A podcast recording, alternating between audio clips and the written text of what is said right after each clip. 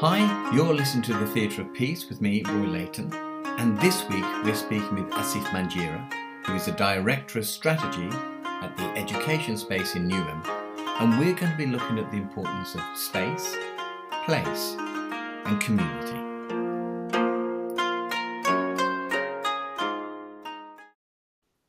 So my name is Asif Mangera. I'm the Director of Strategy at the education space. Where that's what we're trading as. We used to. We still got our company called Newham Partnership working. Mm-hmm. Um, we deliver services to schools, IT, HR, governance, all, all, the standard stuff. But we also deliver strategic services as well. Um, so just touching on your point about the work we've done here, we started around about 2016, 2017, looking at the learning experience and also the um, health and well-being of teachers as well to see can we make things a lot better technologically? Can we have more engagement? Um, can we can we deliver better solutions at a lower cost as well? So we're looking at cost at the same time. So I'm pleased to say that 99% of our schools moved to a cloud platform. They've they started wow. using Classroom many many years ago now. Three years ago, it seems like a long time. And when the pandemic actually hit, we were yeah. in such a good place that they were already they already had practices, the rhythms and routines in place in terms of a blended learning approach. So it wasn't so much of a shock to them. Um, and again, teachers again when I go into meetings now, I don't talk about the technology. I talk about the outcome. So one teacher said to me, um, you know what, my te- my teachers are feeling a lot better. They feel a lot more in control. I've got rid of all my papers, you know, and I now store biscuits in my cupboards instead of. Um, if that's not an outcome of your your training and influence to people to replace paperwork with with snacks. snacks. Exactly. Yeah. I mean, I think we'll probably move on to the fruit and veg soon after, but part of their health and well-being. But I think that's the sort of impact we want to see. It's not just mm. about sticking a device in front of people. We want to see people making it having a difference to people's lives and that's that's what we want to see in terms of anything that we put in place if there's no outcome there's no point doing it yeah because i think one of the things that um was is a delight working with you and was a delight when we worked uh, on on the, on the project in Newham is the genuine understanding of what values mean you know it's not just a pr exercise it's not just something you know, you know we're an organization where everybody matters, but we treat them appallingly. And and I think that that was that was that was very important um, for you in your role to make sure that we understood that the values weren't just an add-on for you for you as an organization. In order for you to to develop the company, and, and it's, fantastic what you've done. I mean, I, I when we first started this, the idea of schools having you know 99% of schools being cloud based even then was a bit of a um, a challenge. Now that it's coming to COVID, COVID's coming. I don't get too distracted by COVID because I'm more interested in your understanding of the transrational. But I think it's a really important point. Those three T's, you know, the Michael Fullan stratosphere, your teaching, technology, transition, your best friends forever, is the the benefit of investing in that transformation of technology and of mindset and you know, um, has meant that the schools that get, have got it are able to really start developing that and building a great richness in terms of staff well-being. And those that haven't what i'm observing in some of the schools is they're just becoming even more focused on the data even more focused on catching up whatever the hell that means and more focused on the rational. So this this this term transrational, what how would how would you define it? What what does it say to you? Okay, so let's just take the word rational and trans. So trans state of change.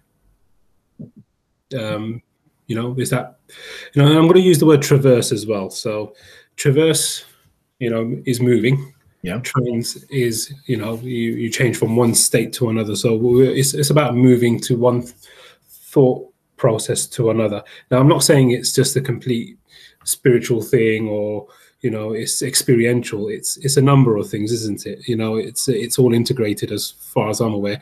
So let's just think about an a4 side of uh, paper. Yep you yeah. draw two dots on each side. Yeah drawn away as you speak. Okay yep. So we've got two dots on each side. Now, if you say, okay, draw the shortest path to those two dots, rationally, you may just draw a straight line across the A4 side of paper. Yeah. Why? Well, you could fold it in half. That might be the transrational approach. You know. Ah, so, yeah. Okay. Yeah. yeah. So, what is the shortest way to get to one point to another may not be as it seems. So, you need to start. We need to start thinking.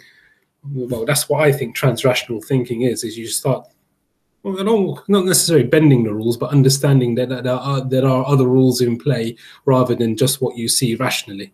I see. I like. See, I like that. I like the idea of rules, but if you even use the word rules through the lens of rational, my interpretation rational is that which you can measure, you can see, you can calculate, you can build. Blah. The transrational is a thing that goes beyond rational, as you say, which is the intuitive, the creative, the spontaneous, the um, spiritual. And we can maybe have a talk about spiritual. Spiritual is often confused with religious, and it's not necessarily. You can be religious and spiritual, but they don't necessarily go hand in hand.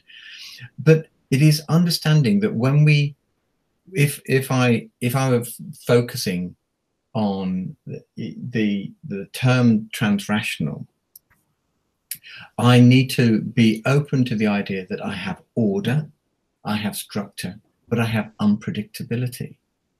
Um, and we can filter every word, everything we say through either a lens of excessive rational or excessive transrational. I, am not an advocate of, of throwing babies out with bathwaters.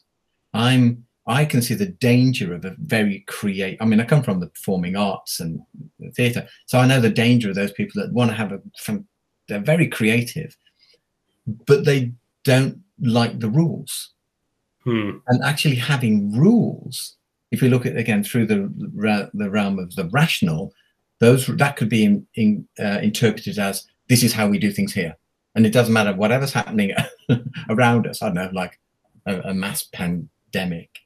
We're still going to play by the rules. So the kids will turn up at nine o'clock. They will be in their uniforms. We will give them a 45 minute lesson as opposed to the rules from the transrational. It's actually actually what are the rules of life? What are the rules going on here? Now the rules may be the best thing to apply in this situation may require a little bit of variation. So when we say rules, we have to when we say any word, we have to see that we're looking at it through the lens of our own values and drives. And we may be more geared towards the rational or more geared for the transrational. We have to have the ability to do both. So uh, the blue people, as we call it. Yeah. Yeah, yeah. You know, rules, rhythms, routines. You know. So what happens when the environment changes? What do your rules matter now? So that's the first question you ask: is mm. you've got rules, you've got rhythms. What if the game changes? You know, and we think about, you know, so what, what happens to your rules then? Are you going to stick by them? Or are you going to work into walk into the transrational world and understand why things have changed, then adapt your rules to meet that.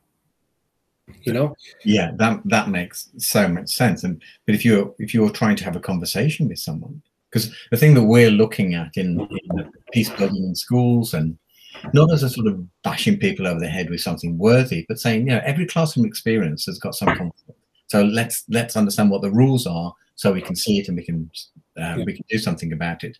So we get young people going through an education system that see conflicts as just a thing, but also they have the rules or the processes to manage that. And as you say, you, how do you how do you manage things when when things don't go go to plan? But that's about dialogue. That's about dialogue. So for, for you, the, the dialogue aspect of transrational is is well what does that what does that mean for you? What is dialogue? I say dialogue for you within the context of your work experience. What is that? And why is it important? Well as a leader you're going to encounter lots and lots of different personalities and people who view things differently as well. So for example you know you'll have a, a person who's will view for example a pretty fireworks show you know? yeah it's all fantastic. It's going to be fantastic. Mm. and another person will view the same thing as a great big fire. Yeah. You know? Ah, now I now now I understand why people. yeah, exactly. and then through dialogue, what you say is, well, actually, you know, so if you're planning a fireworks show, right? You know, so there's this one person in the corner saying, "Oh, it's going to be fantastic. You know, it's going to be pretty colors. Everyone's going to be fine. You know," and then there's another person saying, "It's going to be a disaster. You know, it's going to everything's going to burn down. You know, it's a, really really risky doing this." And through dialogue, what you do is you bring the perspectives together and say, "Look." People want to see the fireworks show. People want the pretty colors because it's good for culture. It's good for people's esteem, emotion, whatever it is. You know, the community right? But what we got to do is also understand the rules and routines for health and safety, making sure people are safe while they're doing it. So it's bringing the two views together to make sure that actually, do you know what? We do need to understand the health and safety side of things, but yeah. we also need to understand the community and the emotional aspect of the um, of the fireworks show effectively as well. Yeah. So as a leader, you got to take all perspectives on board and then understand why people are saying those things you know? So the rational health and safety person over here yep follow this rule follow this rule arm's length you know in fact cancel the whole thing. Um, yeah. to the you know this is going to be great for the community. People are going to feel really good. The word feel you know? People it's going to bring the community together. People are going to laugh. People are going to uh, you know socially interact. Yeah. You, know, so you, you have to understand that people are doing things because they have a perspective and they, uh, that is what they understand and they think they're doing the right thing. That's a, that's a great answer. And the, the, the third third final question actually is uh, so what does that look like for you in your personal and pro your professional and your personal life? You, you say, well, we need to bring people together, but what do you do as a leader? What what do you create in your environment for for spaces for people to be able to stop, to be able to reflect, is it processes that you all agree on? Is there a place where people can go to chill? Um, how do you embody and, and enact transrationalism within the day-to-day reality of your work life? But I'm also, a, if, if you feel comfortable, about your personal life. How does this? How do you maintain this balance? So, uh, if we start from the um, work life to begin with, in terms of what our values are in the workplace, yeah, you know, so we I mean, our values are work as one, yeah. find a way in their shoes and add some sparkle. Yes. okay. So add some sparkle. That's a transrational. Let's just say that's a transrational. Find a way, you know, so we have a growth mindset. Yeah. You know, we um we we, we don't give up at this, you know, uh, when something fails, we fail fast, learn fast, you yeah. know, and then we continue to learn from what we've you know, if we didn't innovate, if we didn't try anything, we'd never innovate. If we never took any risks, we'd never innovate. You know, and it might take 50 tries, but then that 51, you know, 51th try, you know, there you go, fantastic. Uh, it's working. And the, the way we try and put our culture here, you know, the message we try and get across is it takes a lot of energy for water to get from zero to 99 degrees. But from 99 degrees, that extra degree to 100 degrees, it transforms into steam you know? So you may feel like there's a lot of energy going into this and there's no return. But once you hit that 99 degrees that one degree of change transforms everything. I love i love that. I also like the fact and it appeals to my, um, my scientific mind and my creative. There comes a point where the the form the the the material form shifts Absolutely, yeah. I, I, love, I love that. I'm gonna, I'm gonna steal that. Yeah, that's, that's that. Still, sure. I'm, I'm here to share. so, what about you personally? How do you, you manage this? Because I, I, I think the idea of the transrational or the spiritual and the emotional, the creative, is as important to you as the practical, the material, the structured, you know, the ordered. How do you, how do you, as a leader, um, manifest that personally. And the reason why I'm asking this is because this is all feeding in terms of you know my research that I'm doing on, on um, uh, the trans transrational um, peace building is we have to take things personally. And, and I, I had a, a, quote in one of my lectures this week by uh, a, um, a guy called DeSantos, who wrote a fantastic book called The Epistemologies of the South. And he says genuine commitment only happens in emotional spaces. Genuine commitment only happens in emotional spaces. And from a business point of view, people go, oh, we don't want to, we don't want to get too emotional. But your, I mean, your business is, is actually called the edu education space. So what happens in this space? And I think I think that's actually. Again, I think I, I, love the name of your company, but I think what that that invites to say we're going to create a space, and what are we going to what are we going to do with it? So, what do you do personally? I mean, okay, let's start with the word. Okay, you talked about emotion. So people say, I am passionate about my work. What does passionate actually mean? What drives your values? What drives your inner values? So I, well, personally, I grew up in this area. You know, mm. I was, uh, I've, I've, I never worked in education before 2016. Yep, I, I was working in corporate IT, local authorities, very, very corporate. Um, and this job came about, and if it was in, in any other area, I would have said no. Hmm. you know, it's not my bag. Cup of, you know, it's not my bag. Not my cup of tea. I've never done education before. Not really interested in it. I'm very corporate. You know, very uh, hard and fast kind of thing. You know, uh, IT manager, uh, senior IT manager. But I saw. I mean, I grew up around here. I've got a personal connection. So hmm. personally, for me, that was a transition.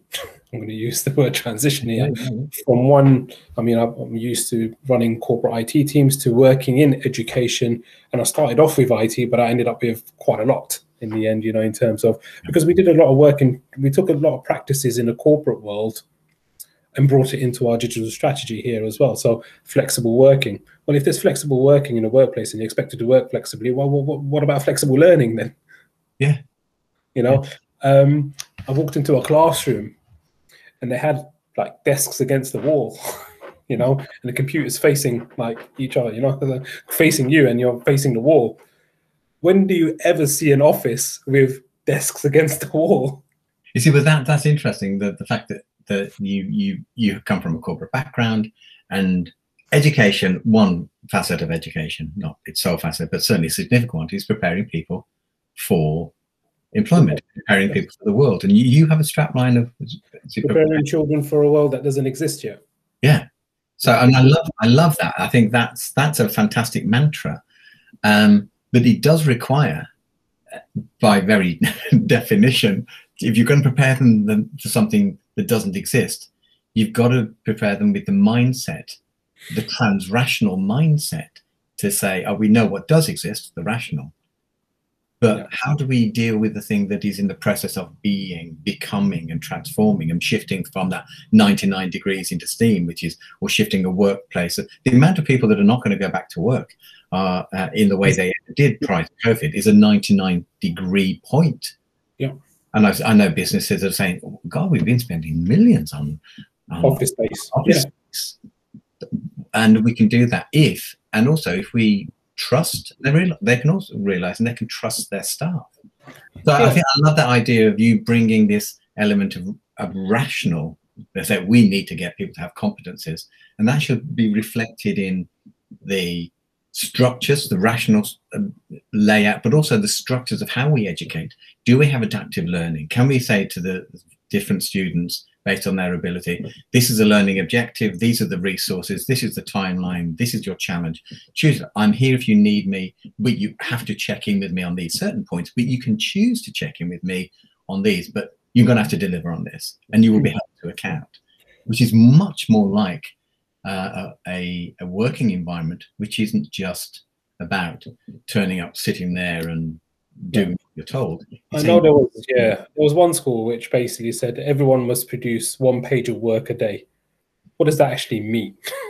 you know, come up with one page of work. Yeah, exactly. You know, I will turn up on time. I will turn up on time. I will turn up on time all the way through. But um, and I just thought, what is the value of that? Yeah, uh-huh. you questioned the value of that. I said, what uh, we're going to look at outputs, you know, and the quality of outputs as well.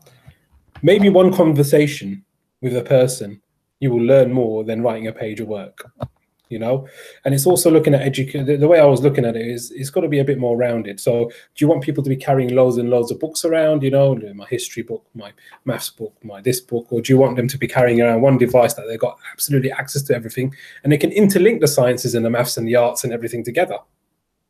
You know. Well, that that that's going to take us on a, a, another fantastic conversation about why we sort of silo our our um, education systems in secondary and rather focusing on project-based learning or you know key stage three is an, an extension of the primary curriculum. But that's again we could go down a path here.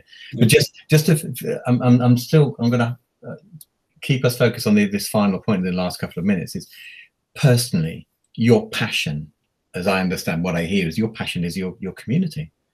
It's the community, yes, because I grew up around here. I went to school in Newham. In fact, I've been to my old school, my old nursery, mm-hmm. my old secondary school already. I gave a speech at my um, primary school that I am um, to some year six kids. Uh, just I told them about a story of a boy, and then that boy was me, obviously, at the end. um, and I was just trying to inspire some children, you know, just to um, you know give them, you know, because I mean the community here, you know, is very um, the demographics are very split. You know, some of the some of the, we've got some really really well off children in like the Stratford area now with the Olympic Park, and we've got some real poverty as well. So there's a lot of different demographics in Newham at the moment, especially with the new Olympic Park and the Stratford in the Stratford area as well. So my uh, voice to them was, you know, I was in this community. You know, don't let the don't let where you come from define you. Think about where you want to go, and have the confidence to do it. You know, I think that is a really good good place to. to I wouldn't say end our conversation because we've been talking for years, and I hope we will carry on. But in terms of pausing this point, um, to to to which it really epitomizes the the necessity to not be restricted by the place where you come from, whatever that looks like.